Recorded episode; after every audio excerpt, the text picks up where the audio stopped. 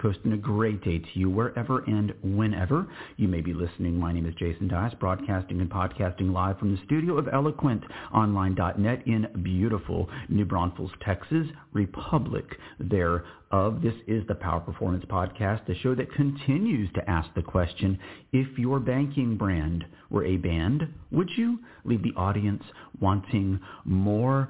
After we had our first show after the Super Bowl with the president of the Independent Bankers Association of New York State, only to learn during the interview that he had once played in the NFL and watching how my LinkedIn profile just absolutely blew up after that show, I knew there was no way to top that. And after 13 years of doing the show the same way, basically, I realized now was the perfect time to make some big and dynamic changes in how I intentionally engage my audience of clients and potential clients. And so one of the first decisions I made was I knew I was never going to have that kind of LinkedIn juice like I did after the interview with John Witkowski. And so I thought not only would this be a great time to reevaluate the time I was spending on LinkedIn, but perhaps a great time to get rid of it all together. And I thought I knew I wanted to keep doing the podcast, but I wanted to do that in a different way as well. When I started my professional speaking career in the early 2000s, I went from not being known to being one of the most sought after professional speakers in the banking marketplace literally overnight without social media. And as I've said, many of you have talked to me about this. Social media didn't make me. It can't break me. And I've got to tell you, without LinkedIn and all the other social media platforms, I quit Twitter back in 2020. I was obviously never on Instagram or all the other ones. It, it, I've never been more productive. I've never been more creative. And I'm working on something new that you will hear about in time. And it's going to continue to do what we've always done. Find fun and entertaining ways to talk about banking because banking does not have to be boring. Banking does not have to be explained in a webinar or in a PowerPoint or with bullet points. And this all coincided with the big news out of California, Silicon Valley Bank going down. I had already done a show on the folly of ESG as ever. I am always ahead of the curve. I'm always ahead of the game. And so I didn't want to be the last person to quit LinkedIn. I wanted to be the first because I've always been a pioneer. As we used to say down at Fort Benning at the Ranger School, Rangers lead the way. And I always lead the way. So when we get back from the break, I'm going to tell you why I quit LinkedIn. I'm not suggesting you should but I'm going to tell you why I did, and you can decide for yourself, and we're going to do it all right after this.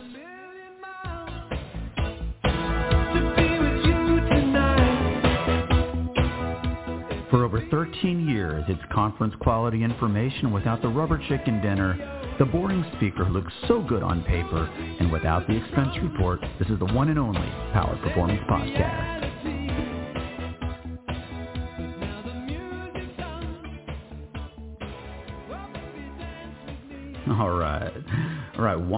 I quit LinkedIn. I've got to turn the time machine back a little bit to a flight from Dallas Love Field on Southwest Airlines back home to San Antonio, Texas, probably late 2000s.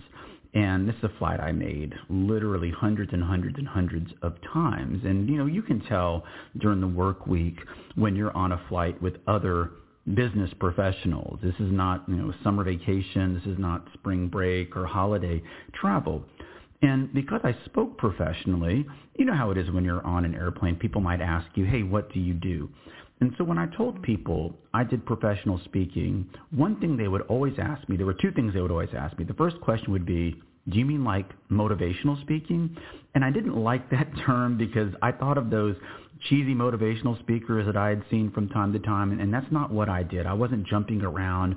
My my sessions were very action packed and entertaining and full of music and live music and they they did motivate people, but I did not like people thinking of me as a motivational speaker. And of course, the other the other topic, the other question would be, and, and what do you speak about? And that was easy to answer: generational marketing and management. And people always found that very interesting, and it typically inspired more questions. Well speaking professionally meant that when I was on the plane, I like to be quiet. I just like to have my PlayStation Portable out and playing baseball and killing time till I got home. I was not a big time conversationalist on the plane. Well, on this particular flight, I was out of battery, and so it was no big deal. 45 minutes from Dallas to San Antonio. I'm just going to stay quiet, keep to myself, and hopefully be left alone. Well, little old lady, it's like the cliche, sitting in between myself and the guy in the window, turns to me before we depart and says, so what do you do? And I thought, I can say anything, right? I mean, when you're on airplane, you can say anything. And just to have a little fun, I said, as an inside joke to myself, I am the person who names subdivisions. And she sat up like a rocket. She goes, what? Wow, you do that? I've always wondered who did that. Now, the guy on the window leans forward and looks around her and says, you do that? How in the world did you get that job? Folks, this, this inspired probably 20 questions from the two people in my row, the person across the aisle, the, the people in front of me who heard this are sticking their heads through the little crack in the seats. The people behind are sort of pulling back on my, my chair to ask me, how did you get this job? You know, how did you do this? And it's one little white lie on top of another you know, how do you decide? And I said, well, I, I'll go out to a field and I'll see a lot of doves in the trees, and I'll say, dove crossing, or there'll be a nice pond over by an old building. It'll be Mill Pond or Harker Heights, and just start making up these ridiculous names of subdivisions and people were absolutely fascinated. How did you get the job? Well, I worked for a for a builder and I had a I had the ability to come up with names that everybody liked. Now, how do you how do you do it? This was in the era before drones were wildly popular. Well, I go up in a private plane or a helicopter and I fly over the area that's been coded for a subdivision and that's how I get my inspiration. It's near a river, River Run, or it's near a bunch of hills, you know, Hilltop Crest or, you know, Hilltop Terrace. And I mean, for 40 minutes, I made people who were, for the most part, with the exception of the lady sitting next to me, although she could have still been working, she wasn't that old, people that were intelligent business professionals believe that I made a living naming subdivisions and none of it was true. And I've been thinking about that situation when I decided to leave LinkedIn because all of that was done in person, face to face, within, you know, two or three feet of me. Imagine what people can get away with on LinkedIn. Back before the pandemic, maybe 2016, 2017, I created that fake bank on LinkedIn, NRB bank shares, not real bank shares. I had people sending me job applications, people sending me resumes, vendors calling me, every fintech sales rep calling me. They never even thought to go check and see if the NRB bank shares had a website or a phone number or an address. All they did was see LinkedIn and they believed it was a real bank. It was a little prank I pulled on the radio show. So just think about that. How, how much stuff on LinkedIn is actually true? Let me tell you what I don't miss about LinkedIn. I don't miss the people acting all excited to connect with me only to ask me to attend a free webinar on cryptocurrency. I, I don't miss the Facebookization of LinkedIn. You know, here I go. I don't normally post personal stuff, but here's a 500 word essay on my struggle with diabetes or plaque psoriasis or, you know, becoming sober or whatever. All this stuff is great. I'm very glad people survive cancer and get sober, but I don't know that it belongs on a, a social media platform that was supposed to be for professional networking.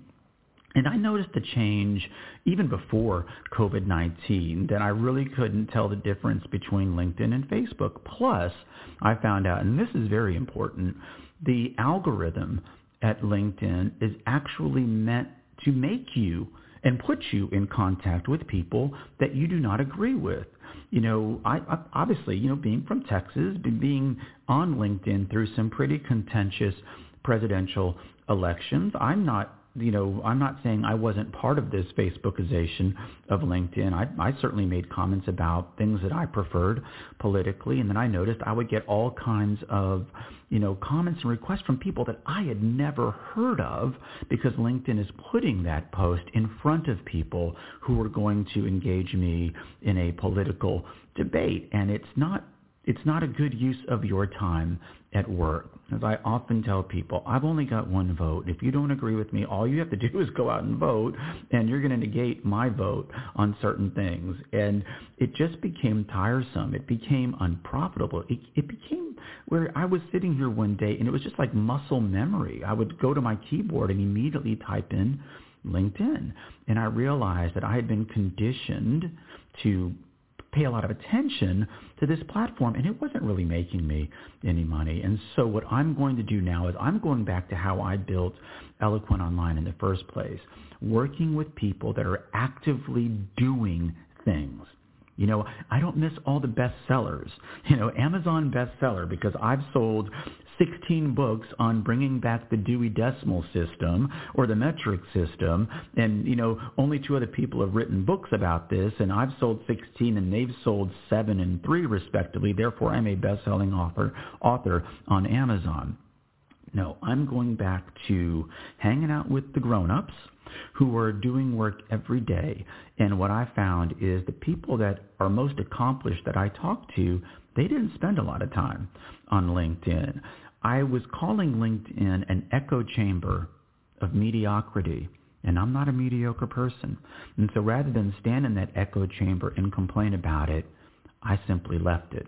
If I don't like a movie, I turn it off or I get up and go.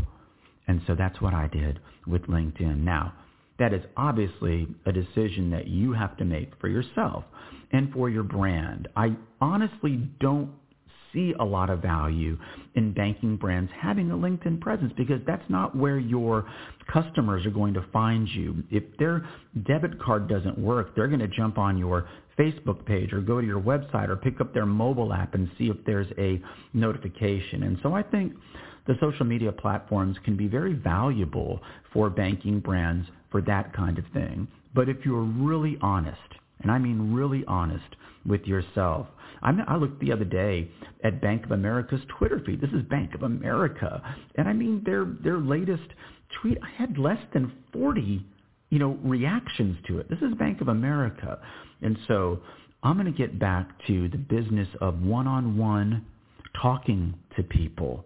You know, I never made any money on LinkedIn. I, I find my clients by talking to people, having conversations with them, whether it's on the air or after the show. It's it's never been, hey, I've got a LinkedIn presence, send me money. It's never worked that way. And so I feel really confident about this. I guess there's always the possibility because we're working on a lot of things here. Uh, maybe come back someday with a company branded page. You know, we're going to continue to use the musical metaphors to use that to parallel the banking world with maybe online musical performance. I did a whole lot of things that we're talking about, but I'm going to start with sort of like I did when I started speaking professionally. I started speaking for one particular organization and it just blew up from there. And so that's what I'm going to do. So stay tuned. Um, still around. I will be posting the show. It may be through a different channel, but the, the result will be the same. An informative and entertaining and relevant podcast about banking that you can listen to any place on the face of the earth if you have Wi-Fi up to and including the International Space Station. My name is Jason Dyes. Thank you so much for listening to the Power Performance Podcast, Why I Left LinkedIn. That's right. You won't find me out there. And I have just, like I said, been happier and I've been more productive. Until next we speak, I'll talk to you all very, very soon. Take care.